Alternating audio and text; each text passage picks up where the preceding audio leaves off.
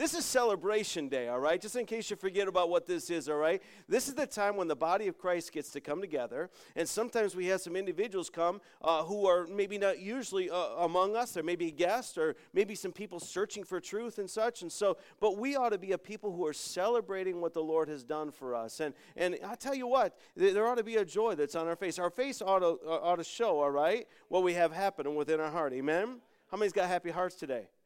Then look at your face, all right? Look at your neighbor and say, Come on, I can tell it. It's all over you. Amen? Amen. Take your scriptures, if you would, please. And uh, we're, we're, I'm excited about the word today. I'm excited because we're continuing on in this series uh, about how important it is to be second. All right, go ahead and start that, that, that uh, um, slide, if you would, please. And it's important that we recognize in Matthew chapter 25, I want you to turn there with me. And as we talk about being second, some people say, well, I thought we're, we're, we're, uh, we're supposed to be first. It, hasn't God made us the head and not the tail? How many of you know that's true? All right? Well, when we're talking about being second, we're talking about He is first, all right? Others are first. Huh. Hello? Uh, yeah, you know, and, and, and we'll get a little bit more. And, and it's important when we, we talk about that we are second, we're literally trusting God to take us from a place, all right, to where we could be second, but we could still be blessed. We could still be successful. Uh, a couple weeks ago, we started in this series and we talked about everybody has a story. Someone's got, who, who's had God that's done something miraculous in your life before? Give me a, a hand in the air, all right? Yeah, exactly. How many's ever had some struggles before?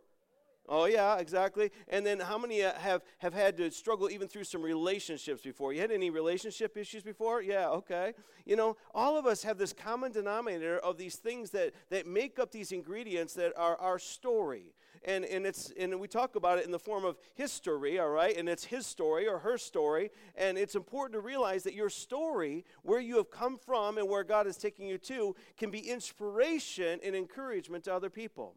The thing is, we've got to share it with other people.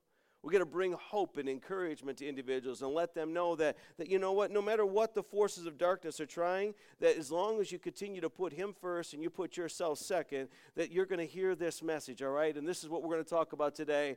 Say it with me. Well done, good and faithful servant. How many of you want to hear that at the end of it all? Yeah, you want to hear that? Exactly. And, and, and I want to hear it too. Here's what I'm not going to hear well done, my good and faithful pastor. I'm not going to hear, Well done, my good and faithful bishop, or evangelist, or apostle, or preacher, or missionary, teacher, singer, or even worship leader, all right? But instead, servant. As we talk about this subject matter today of success, and, and hopefully all of you who are part of our body are, are part of a life group, all right, and, and you're going to be talking about success today and what it means to be successful. You're going to hear a story of someone who thought they were successful, thought that all the ingredients in life were coming together so that they could have the money they wanted, the notoriety, the fame, and such. But when it was all said and done, they were still empty. Maybe you've heard stories like that before, all right? But I want to tell you, God's got a success story that He wants to write for you and about you. And, and uh, we're going to talk about that. But how many know that it needs to be lining up with the Word of God? And so we're going to see where this particular subject matter, well done, good and faithful servant, actually comes from in the scriptures, and, and we're going to apply it in our lives, all right? Now, first of all, I, want, I have a story with you. You know, there was a film crew that was on, on location deep in the desert out west, all right? One day, an elderly Native American who had been watching the film for several weeks went boldly up to the director and said this Tomorrow rain. That was all he said. Tomorrow rain. And sure enough, the next day it rained. A week later, the elderly man got up and he went up to the director once again and he said, Tomorrow storm. And the next day, there was a horrendous hailstorm. The man is incredible, said the director. He told his assistant to hire him and have him predict the weather for the remainder of the shoot. However, after several successful predictions, he'd done it over and over again. All of a sudden, he quit showing up and he was gone for some two weeks. Finally, the director sent his assistant to find him. She returned with the elderly man, and he said to the man, the director said to the man, I have a shoot tomorrow, and I have this big scene, and I'm depending on you. What will the weather be like? And the man shrugged his so- shoulders and says, Don't know. He says, My radio's broken.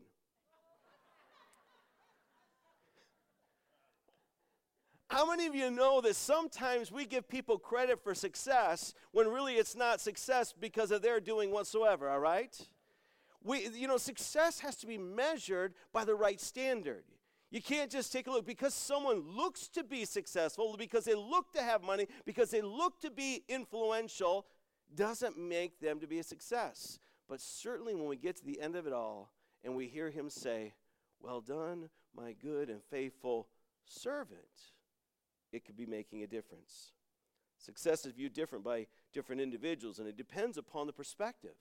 Every follower of Jesus wants to be valuable to him, and, and we look forward to hearing him say that that one day. So here's where the scripture verse comes from. It's Matthew chapter 25, verse 1. And the question I want you to have today is this Am I successful?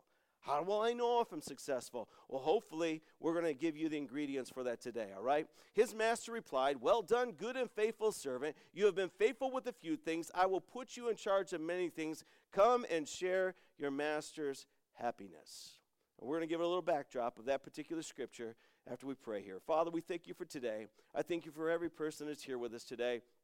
I pray that they would understand that you have a plan for our lives. You certainly didn't plan for us just to come here and occupy a geographical place on this earth. You certainly didn't need us to just take up the air that you created or, or just sit back and, and, and enjoy all of the beauty that you created. But Lord, you put us here on mission and you had a desire to have communion with all of mankind. And, and Lord, you, you've left us here even after the fall of man so that other people can be redeemed and can be brought into restoration with you. So, Lord, thank you for letting the church be your hands and feet extended. I pray today that you'll help this word to make sense to us and find application within our lives so we can become everything you want us to be. In Jesus' name, let everybody want to say amen. So at the end of your life, you want to leave with the knowledge that you've done your very best to live a successful life. If that's right for you, say amen. amen. All right. There are many definitions of success. Too many confuse fame with success. Madonna is one, Mother Teresa is another. Hopefully, I don't have to tell you which one is fame and which one is successful in that. Ralph Waldo Emerson, who was an American philosopher and writer, wrote this about success to laugh often and much, to win respect of intelligent people and the affection of children, to earn the appreciation of honest critics, and to endure the betrayal of false friends, to appreciate beauty, to find the best in others, to leave the world a bit better, whether by a healthy child, a garden patch, or a redeemed social condition. To know even one life has breathed easier because you have lived, this is to have succeeded. That's what Ralph Waldo Emerson says. Well, how many of you ever heard of Vince Lombardi? Okay, yeah, Green Bay Packer coach from the 60s and 70s. He said this. He said, "Winning is not su- is not a sometime thing; it's an all the time thing. You don't win once in a while. You don't do things right once in a while. You do them right all the time." How many feels that feel that that's a little challenging, right? That's a little steep, you know, measure there. Tim O'Brien, a news writer for the Tribune News Service back in 1997, he said this. He said, Once you've defined success, list everything you need to do and everyone you need to meet to be successful. Be su- specific with your definition, get down to the smallest details, and this will help you to begin to see and believe that your success on your terms can be real. I like that because we need to find out what our information or what our source is for our measure of success.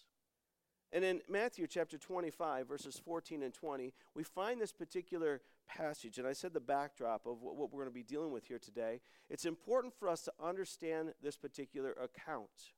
Now, before this particular account actually takes place, there is an issue that Jesus is dealing with, and it begins all the way at the beginning of, of chapter 24. And there's an occasion when he's having a conversation with his disciples, and, and he's telling them about the things that are going to come, the things that are going to happen. And they says, Well, tell us, Lord, when these things are going to take place. And they're getting ready for it. They're getting ready for the end of time. And, and it appears as if they think it's really close, like it's right around the corner. When are all these, th- these things going to happen? He talks about the, the, the temple stones being broken down and then being built back up and such. And, and then he goes through and he gives a number of different accounts or stories that would illustrate his point about what's going to happen or how we can know whether a person is going to be successful in the end of it all. And so, this is one of the accounts that he gives about how to measure, how to know whether or not someone is successful. So, we'll pick it up in verse number 14. He says this Again, it will be like a man going on a journey. Now, this, this is again because he's already told a number of stories, all right? He's told about some, some uh, the, the, the, um, the bridesmaids and the bridegroom and the ones with the oil. And now he says, this is the particular story he's dealing with. It'll be like a man going on a journey who called his servants and entrusted his property to them. To one he gave five talents of money, to another two talents, and to another one talent, each according to his ability. Then he went on his journey. Now, he said it's like, he's talking about the kingdom of heaven. He's talking about when the Lord is going to come back or when he's going to establish things again. So, this, this like a man would be like God himself, all right, being the master and we his, being his servants, all right. He says, the man who had received the five talents went at once and put his money to work and gained five more. Pretty cool, huh? And, and um, oops, missed. Oh, I missed a, a verse there. Hang on, I got to read that to you. Missed a slide. Hang on one moment. It's not there. Let's pick that up. I'll read it here for you. I want, I want you to get all that. Somehow I missed that. 25. Left off with verse number 17. How did I do that? How many's got to turn there? Turn there right now. You there? Or are you relying on me?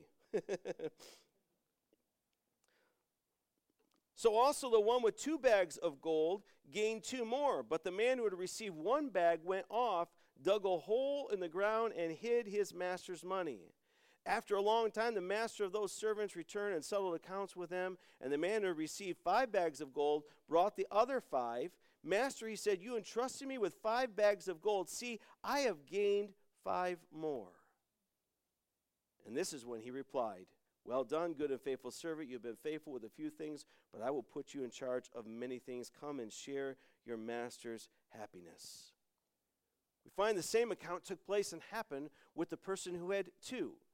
He took and he multiplied it, and, and it became something more. But the person who had one made an interesting comment. And, it, and it's interesting because he, he, he thought that he knew the master better than he knew the master at all. And so I want us to continue reading on in that passage. There we go. I'll get to the right page here.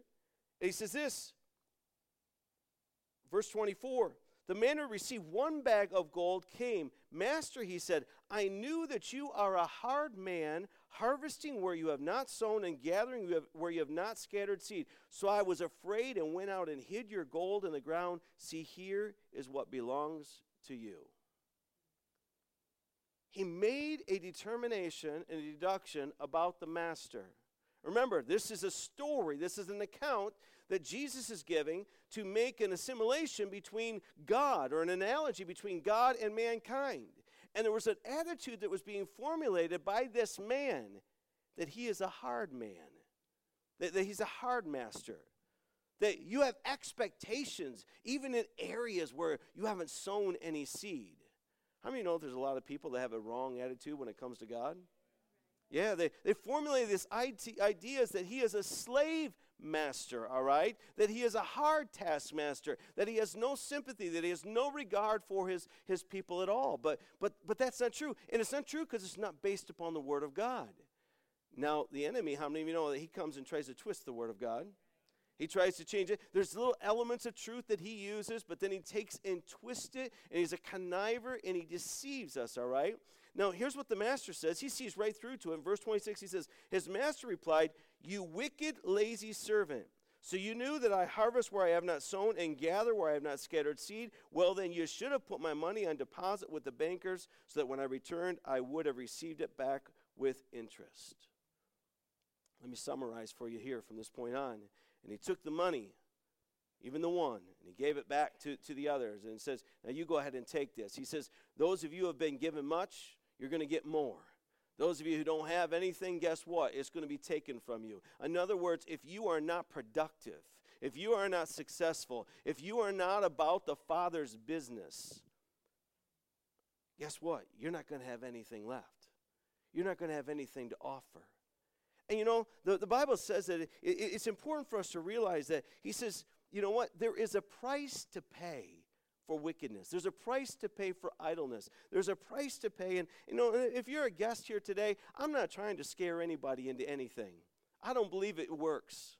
I, I believe that we need to tell you about the truth. I believe that everybody here needs to understand that there is a heaven to gain and a hell to shun. How many of you know what I'm talking about?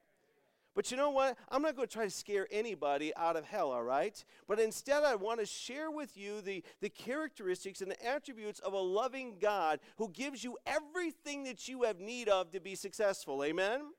I, love it in Second Peter. He says, Everything that you need uh, for a life of godliness that He has given to you. Some people say, it's just so hard. I just can't do it. I just wish God would make my flesh obey, you know, and do the things that He wants me to do, you know. What they're really saying is, I wish He'd make us all into robots. And yet, there's probably not a one of us here who likes to be told to do things over and over again without the willful decision within our own, within our own hearts, right? There's not a marriage here that will make it because someone is made to love the other person. You understand what I'm saying? You can't just get to the point and say, "Well, you know what? I, am gonna. I don't love this person. I'm gonna make myself love this person." Or, or, or parents even here today. If you're in this place today, you know how important it is that when you hear from your child who utters those words for that very first time, "I love you, mom and dad."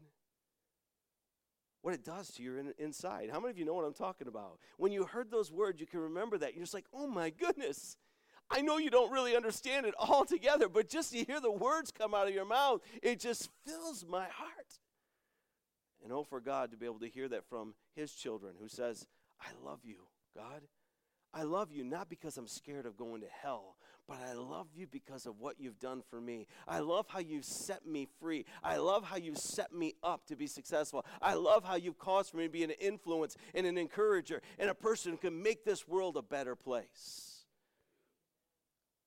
God has made us for so much more than just to be able to go to heaven, to escape the fires of hell. He has made and left us here so we can make a difference and take as many people with us as possible. And the day that we lose focus of that as a church, the day that we just kind of close our minds and our eyes to, to what our purpose is, is a day when you start to fall off the edge. It's a day when you start to develop it within our minds. He's a harsh taskmaster. And if I don't do what he tells me to, to do, I know that he's going to have me expect me to do things that I didn't know that I could do or that I didn't think I could do. I didn't think that he gave me the right gifts. There's some people like that today. They look at other people's gifts and they say, I wish I had yours. Boy, if I had your boldness, boy, if I had your the way, if I could pray the way that you prayed, if I could be as bold to witness the way that you witnessed, if I could draw the way that you could draw, if I could sing the way that you could sing, if I could speak the way that, uh, the if, if, if, and if. Listen, the Lord has given every single one of us a gift. Look at your neighbor and say, You got a gift. All you got to do is use your gift, amen? All you got to do is say, you know what? Today is the day of my salvation, and my salvation brought to me his spirit who lives and rules within me, and he's equipped me to do great things for him. And I don't serve a harsh taskmaster, I serve one who is lovingly working for my good at every single corner, amen? So here is now uh, the scripture verse that I, I wanted to go ahead and to, to, to, deviate a little bit or to illustrate here a little bit more about how and why I think success comes by uh, the, this, the word, all right? Am I successful? We find an account in John chapter 15 where Jesus is giving an account here, all right? He's talking once again and he's teaching and he says, he says, I am the true vine and my father is the gardener. He cuts off every branch in me that bears no fruit while every branch that does bear fruit, he prunes so that it will be even more fruitful. You see any uh, correlation here between uh, Matthew chapter 25 and what's going on here? He says, you know what? The, the people who don't produce will be cut off, it'll be taken away from them, but the ones who do. Verse number three says, You are already clean. Now look at this because of the word. Say, because of the word. You are already clean because of the word I have spoken to you. Now, how important is it for us to know the word? How important is it for our young people to know the word, to get up here and to be able to spit that out? And, you know, and say, well, they, they just, they, they said it so fast. I'm not sure they ascertained it. You know, something that takes place be, when you become a student of the word. Now, I was going to put them on the spot and was going to begin to ask them some questions then, you know, from those particular passages that they just read. It's an amazing thing how God will cause for there to be a connection that starts to happen in the spirit man of you when you just commit yourself to memorizing the word. And Jesus recognizes it. He says, You are already clean because the word I've spoken to you. He says, now, and then he gives them more instructions. Remain in me, and I will remain in you. No branch can bear fruit by itself, it must remain in the vine. Neither can you bear fruit unless you remain in me. Why is the church not being successful the way that it needs to be today? Maybe you're not of that thinking. Maybe you think that the church is getting done everything that is supposed to get done. We're all just unified together. There's no particular problems, there's no detours or deviations, right? There's no problems with the church today.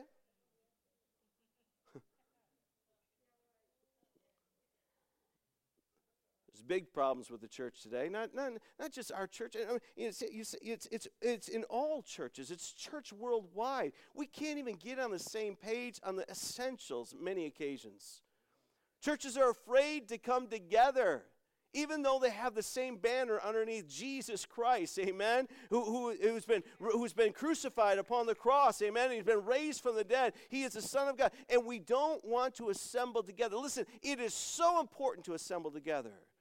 The Bible says that we must do it more often as we see the day of the Lord approaching. We must spur one another on. Well, that again, that, that's not just success. Just filling up this place, church, is not success. Just making this place full would not be success. I'm going to show you success, all right? What, what God thinks success is when we get to the end of this message, all right? But I want you to see here. Neither can you bear fruit unless you remain in me. Now, how do we remain in Him?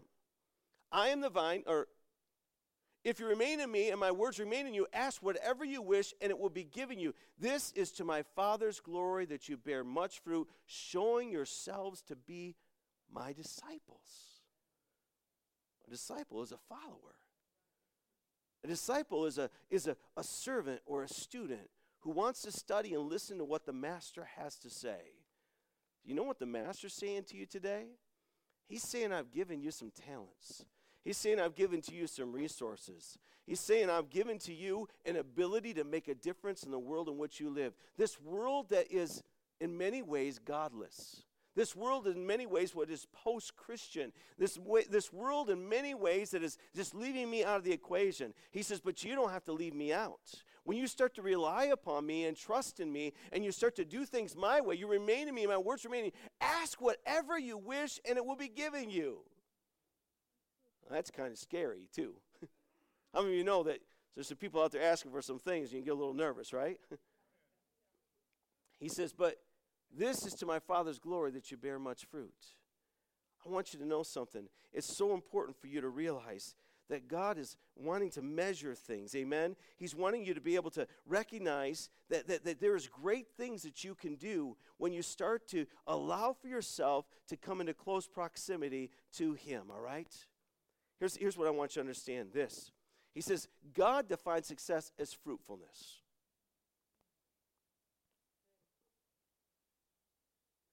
He doesn't designate you successful just because you do a task. He designates you successful if you have fruit. Fruit? Reproducing if there's some reproducing that's taking place in your life. For too long, so many people, or too many other people, have, have left that up to the responsibility of other individuals whom have the gift of reproducing. Some people have considered themselves old and barren, not able to produce anymore, not able to reproduce. You know what I'm saying? Listen, God doesn't, He, he showed us what He thinks about age, right? When he could take a 100 year old man and a 90 year old woman and he could cause for them to have a child, right? You know what I'm talking about? You might say, Pastor, that's in a physical sense. Is that in a spiritual sense? Yes. You see, he calls for, for Moses and he calls for, for Noah. He looked at those old people. He calls for Caleb, who, who was in his 80s, and says, You know what? I'm going to give you strength and I'm going to cause for you to be able to do more in your latter days than you ever did in your beginning. God's got a lot of things for us to do as a church. He wants us to work together, but he defines success as fruitfulness. And so, am I successful? A question I have to answer is this Do I have fruit coming out of my life? Because if I'm remaining in him and him remaining in me, I should be able to have some fruit that's coming forth. Now, he already said, I am clean because of his word. Maybe a problem on the equation of me being fruitful is that I don't have enough of his word in my heart. I don't know. I'm just, I'm just, I'm trying to think, amen. I'm trying to think why the church would not be as fruitful as what we need to be in these last days. There's a second thing this. He says, a fruitful life requires pruning. How many of you know what pruning is? How many of you have been part of the? Uh, I, I, grew up and my grandfather had this apple orchard, all right? And uh, we, we, I loved the apple orchard except when I had to mow it. it was before the days of riding lawnmowers, you know what I'm talking about? Anybody ever had to have a push mower before that was non-self-propelled and all that kind of, yeah, you know, a couple acres? Yeah. I'd start in the beginning of the week in the summertime and I'd get done at the end of the week. I'd put time in every single day, all right, to mow that, mow, mow that lawn. And uh, it was, uh, it, it, was a, it was a joy also. We played baseball out in the apple orchard, all right? And those, those, those apple trees, though, had these things that happened to them from time to time. There was branches that would go off and, and there'd be some fruit that was there, but then there was these other branches that would come off and, and they'd just be shooting all over the place. Does anyone know what those things are called? Suckers. They were suckers. Why would they be called suckers? Because they're literally sucking the nutrients out of the tree that the tree has to be able to give to the fruit so there'd be more fruit. Good fruit. And as long as we let those sucklings on there, those suckers on there, you got to cut the suckers off, all right? You have to find a way. He says you, you, you, have to cut those things off so that all the nutrients, all of the sap could go into the fruit and you could have better fruit. Now, you're thinking right now, all right, where's he going with this? Am I about to get cut off? See, in Jesus' analogy in, in uh, John chapter 15, he says, What is cut off is the useless part. They burn it, they make a wreath out of it. I don't know what they do with it. I mean, but when, when they prune it, it's the only way for God to cause for the fruit to be of more value is to cut it out. I suggest to you today that you need to get ready to be pruned by Jesus. Amen. But hopefully, you have some fruit on the end of your branch and you're just not a sucker, all right? You're just not sucking the nutrients out. You might say, well, well Pastor, how, how do I know if I am? Well, listen, the Word of God has been given to you to make you clean already. The Word of God has been sown into you, and the Word of God is a seed. And where the seed is sown, it will bring forth fruit. Amen?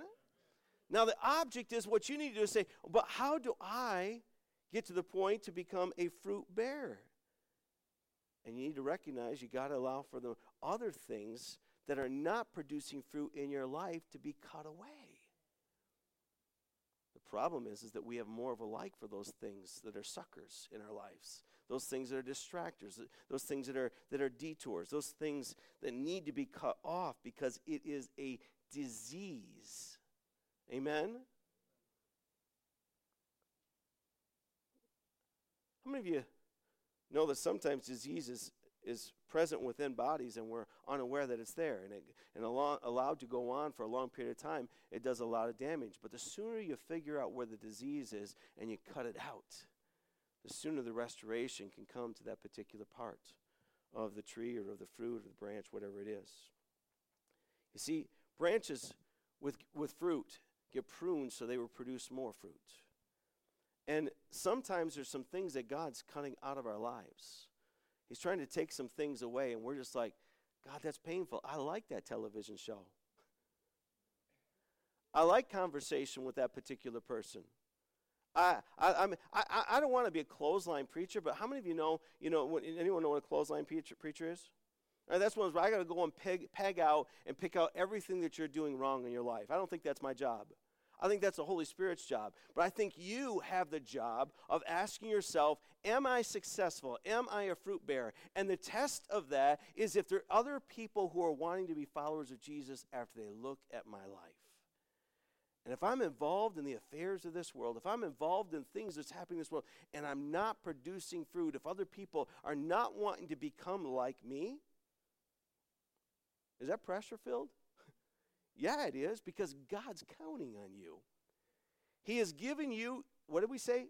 Gifts. He's given you talents, and He's expecting for you to be producing in these things. And so when you prune, you're doing two things. You're removing the diseased parts, you're mo- removing the blight, the, in, the fungus.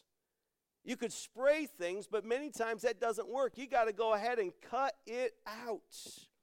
And he wants to prune the sin out of our lives. He wants us to you know, to, to get rid of everything that is causing for us to be rebellious, everything that's causing for us to have a poor attitude, anything that is consuming our lives because of the pride, the energy that's just being sapped out of us. We got to get rid of it. I've said this before. It's important for us to realize that, you know, many times there's things around us that in themselves are not bad. How many know that a computer is not bad? All right? Computers are, are absolutely awesome today, all right, when they work. I mean, ever had a computer that didn't work? You want to throw it, or you did throw it, or you threw, yeah, you, you, whatever, you know. And uh, but but you know, but evil things can also be done with a computer. Nothing wrong with Facebook, right? Nothing wrong with Snapchat or nothing wrong with, uh, you know, uh, Twitter and all, all those other types of social media things. But, but how many of you know that some people's lives are consumed and it becomes wrong when, they, when they, they're not using it in the right manner or way? I, I, I've heard people say, and I said this before, you know, with regards to, you know, Facebook, well, well I just feel it's, it's my place to be able to vent.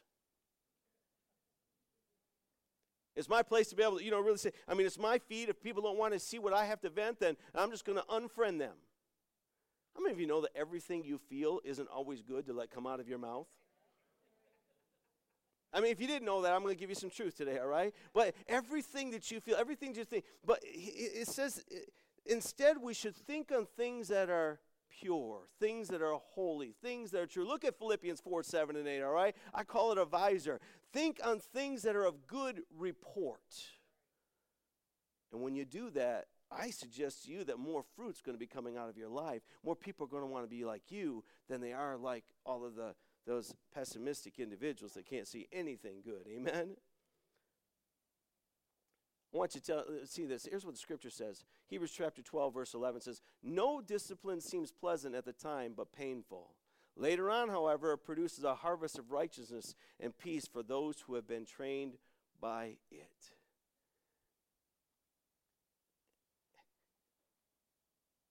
I had to come to a realization when I was a young person that not every pretty girl that I saw that walked by was going to be good for me. Amen? Hello? I'm speaking to the young men that are here, all right? I mean, God has a plan for your life. You ladies, you need to understand something. If you're going through and just trying to find somebody, all right, that will show you a little bit of attention, Somebody who will speak to you sweet nothings. Make you feel a little bit built up, but they don't have the character of a godly man. Young ladies, you need to run. The devil wants to sway you into a relationship and cause for you to, to, to lose focus, all right? Now, that can happen in a, in a romantic way, but it can also happen in a spiritual way. How many of you know what I'm talking about? You could find yourself wanting to have relationship with people who are not going to be beneficial to helping you grow in the Lord. And sometimes you got to get away from them for a while. And it doesn't seem pleasant at the time, but it will produce a harvest of righteousness in you, all right? Deuteronomy chapter 6 says this they, These are the commands, decrees, and laws of the Lord. Your God directed me to teach you to observe in the land that you are crossing the, Jordan to possess. All right?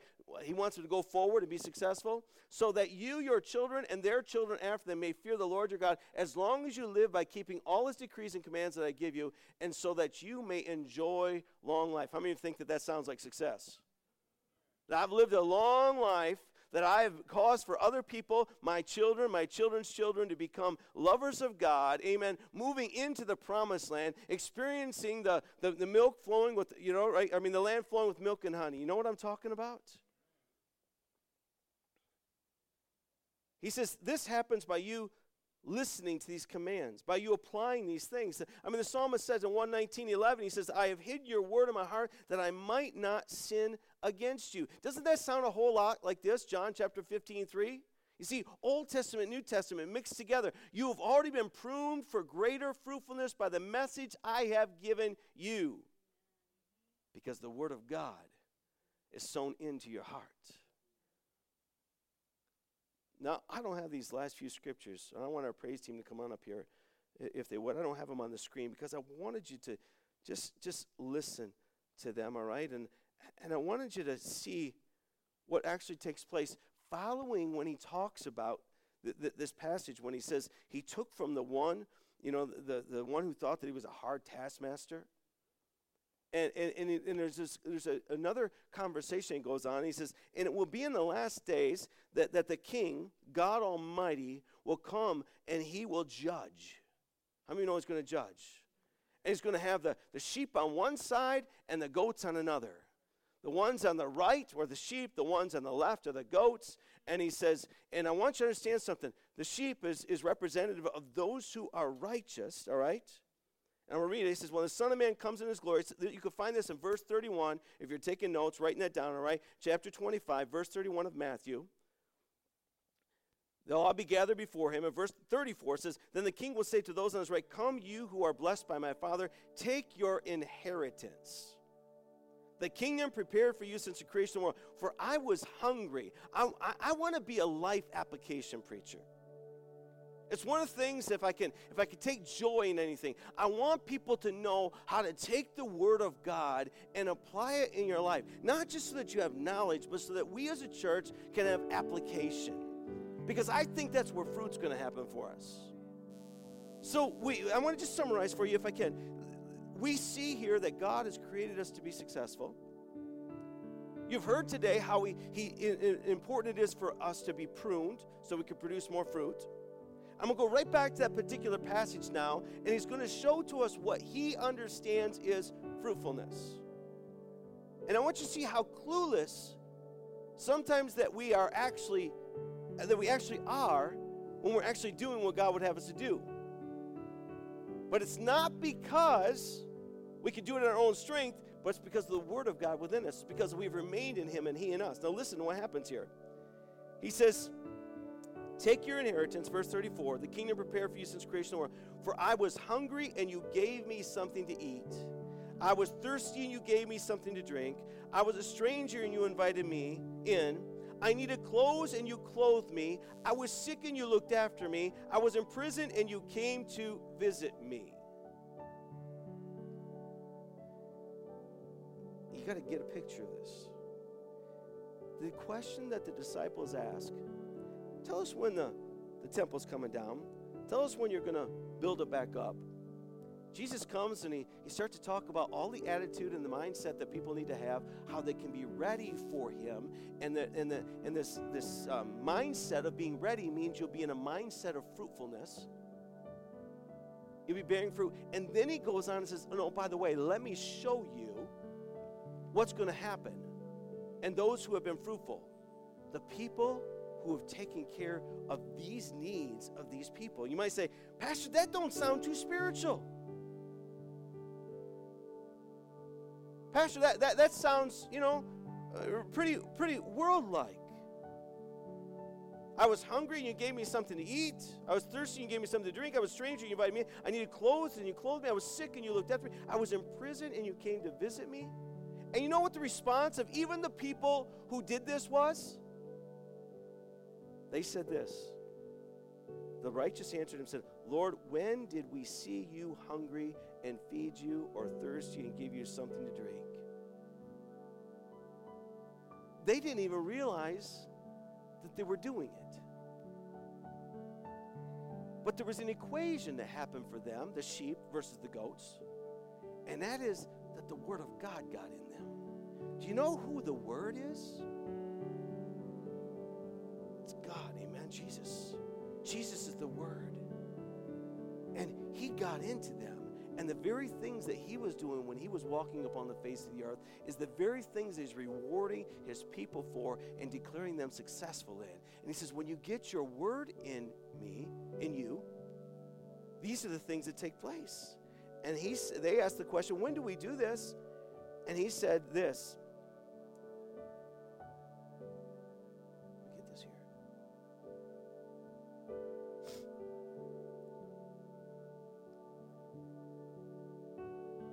Lord, when do we do it? When do we see a stranger and invite you in eating clothes? Verse number 39. When do we see you sick or in prison? And the king says, I tell you the truth, whatever you did for one of the least of these brothers of mine, you did for me.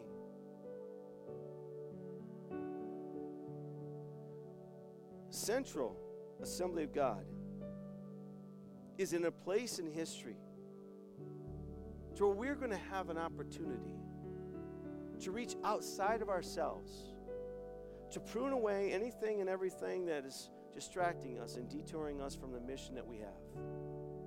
He's asking us this question Am I a success? If I'm a success, I need to measure myself according to the things that God is concerned about.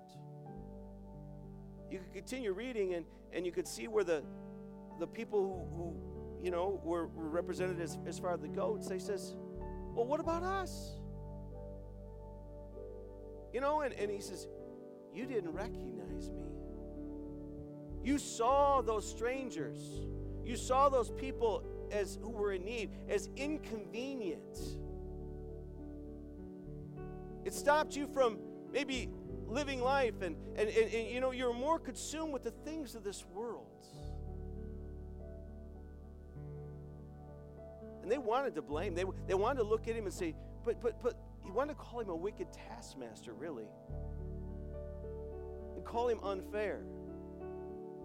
But the fact of the matter is, God has poured His same Spirit in all of us and given us an, each an opportunity to respond to Him. And He wants us to respond in some very practical ways today. He wants us to be more concerned about others than we are about ourselves.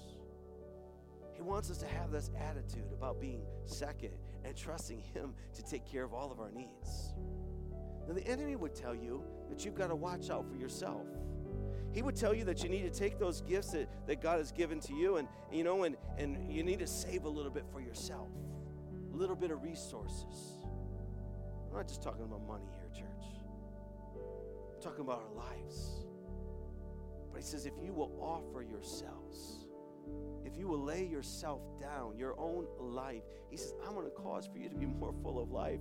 I'm going to give you more fruit. You're going to bear more fruit. You start to cut off the things of this world, and all of a sudden, I'm going to declare you as the fruitiest people that has ever walked upon the face of the earth. Amen.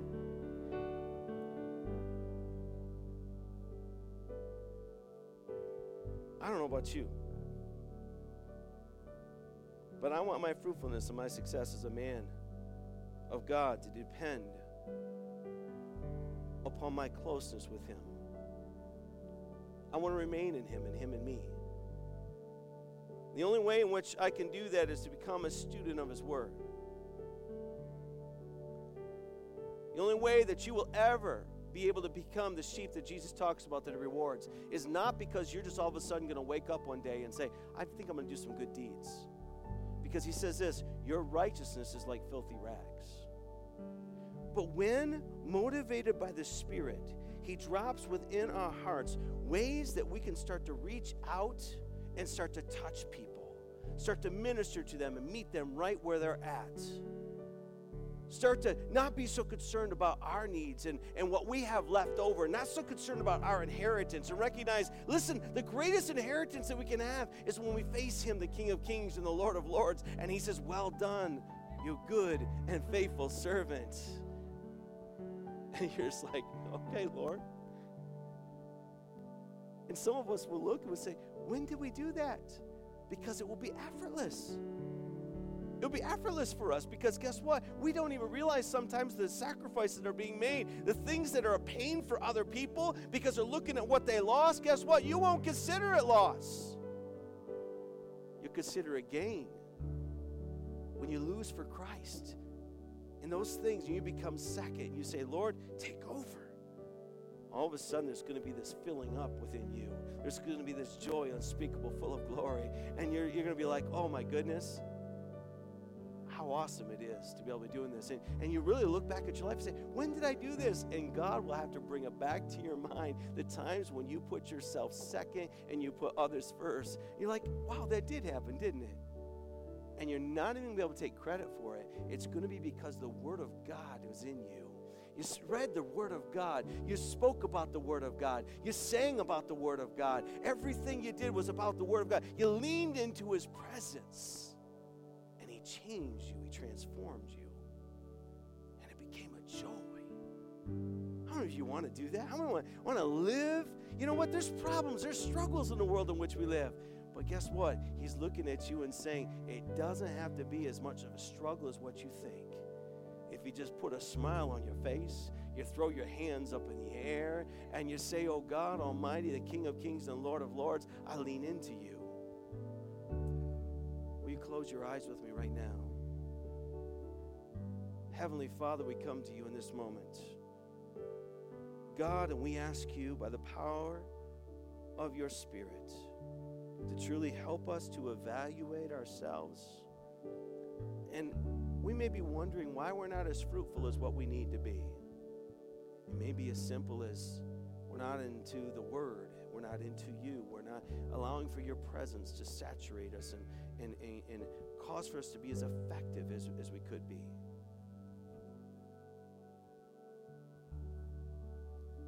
Lord, we recognize many times when we're walking according to the flesh rather than the spirit because anxiety starts to show up, worry starts to be there.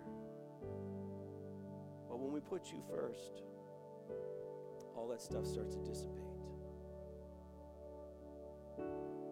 Holy Spirit, I pray right now that you'd help this church to so, to so desire to lean into you, to so desire your presence. We'll find everything that is a distraction, everything that's sucking the life out of us, and we cut it off. We let it be pruned out of our lives so we could truly become successful in your eyes. Thank you, Lord. Thank you, Lord. Holy Spirit, I ask in these next few moments, you start to show people in this room, because God, I, I'm sure we can be more effective and productive. You start to show your, your, your children the things that have become sucklings and sucking things out of our lives, diseases that need to be cut away. Right now, I pray in Jesus' name, we become more concerned with the things of this world than we are with you. God, I pray right now that there be a, a come to Jesus moment. for everybody here, everybody bowing your heads and closing your eyes right now, by the power of your Holy uh, Spirit, reveal things, specific things that are distractions for you. Right now, in Jesus' name. Every head bowed and every eye closed, you're here today and you say, There are some distractions the Holy Spirit's bringing to my mind right now, and I'm asking Him to cut them out right now. Lift up your hands right now in this place. Come on, whatever distractions, whatever concerns. Sometimes it's good things. Sometimes you have family and you love them so much you can't think of anything else but just providing for the family. And God's saying, you know what? You're worried about family, and that worry is a distraction. That worry is a detour. Come on, pick him up, put him down, pick him up and put him down. If you haven't raised your hand, but you know what? He's bringing something in your mind right now, all across this, this sanctuary right now. Individuals are getting real with Jesus. Amen. Put him down if you would. That's good. If you're here today and you need to come into relationship with the Lord Jesus Christ, He desires to fill you up. and you're here today and you say, I need to get a relationship with Jesus Christ. I'm asking Him to come, the Lord and Savior of my life. Is that you today? You say, I'm going to lift up my hand right now. That's me. I need to get right with God. Anybody here today needs to make a rededication or dedicate for the very first time to the Lord? Where are you at today? Who is anyone anyone here today? Amen.